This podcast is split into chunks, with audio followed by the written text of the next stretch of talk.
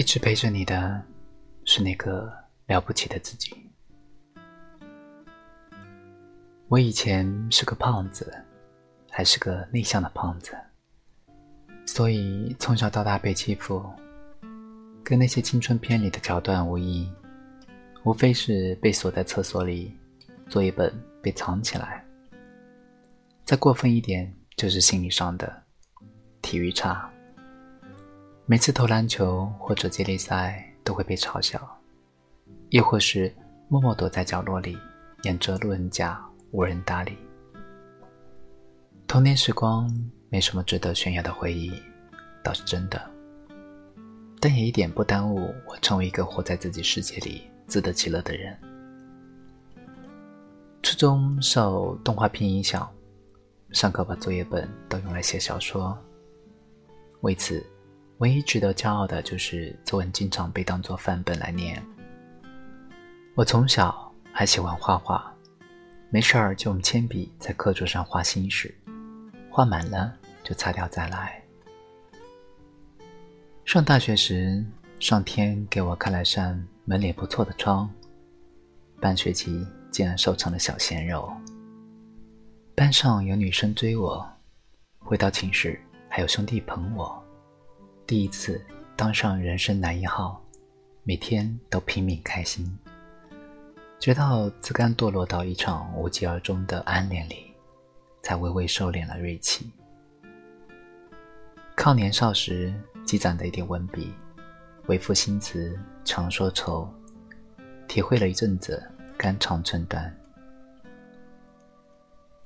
转瞬就到了毕业，所有人忙着工作归宿。没空悲伤。恰好当时有个机会，我便拎着箱子去了北京，一漂就是三年。没有谁是不曾经历过困苦就一夜成熟的。刚到北京那一年确实不好过，在我和爸妈的概念中，几百块钱可以租到很好的房子，但在北京，最多就只能租一间。次我的一半。我要面子，常常说自己过得很好，钱足够了。实际上都是靠我给各种杂志社投稿来勉强生活。这一年，我去过私人软件公司当销售，每天打几十个电话，推销他们抓数据的产品。后来又有幸去了某国企单位，给他们运营官微。二零一二年伦敦奥运会，刘翔退赛，震惊了全国。我写了一条为飞人加油的微博，结果被顶上热门，粉丝数疯涨，震惊了整个部门。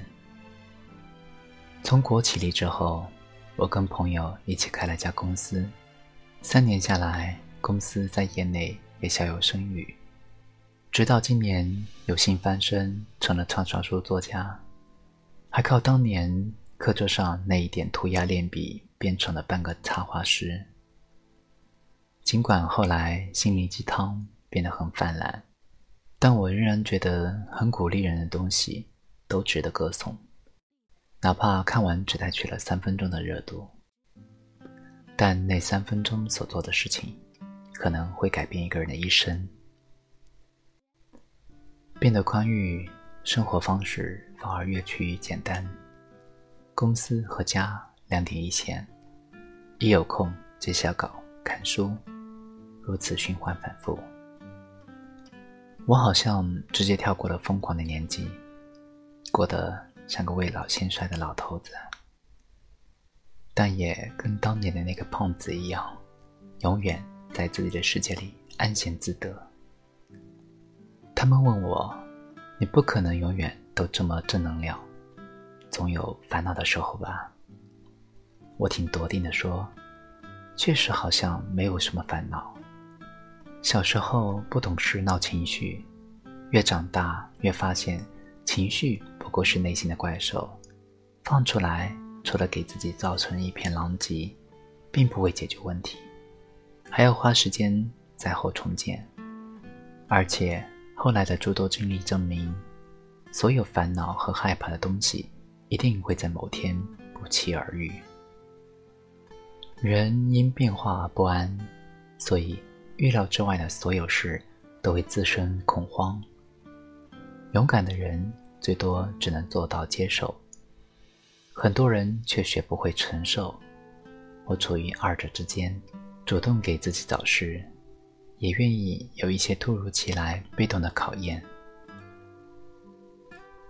有时候我就在想，这么多年想有不快乐，很大一部分原因是因为活得比较自我，不是自私，而是比较专注。我善于调试到让自己舒适的状态，不会影响晚上睡一个好觉和第二天睁眼的好心情。说到底，人之所以矫情，都是因为太闲了。暗恋的人正用力爱别人，羡慕的人往往比你更努力，讨厌的人也一直待在那里。所以，少看别人，多看自己。学会充实自身，忙碌是最安心的快乐。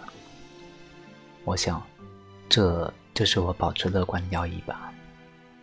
在没人跟我玩的童年，一刻不闲地施展着天马流星拳。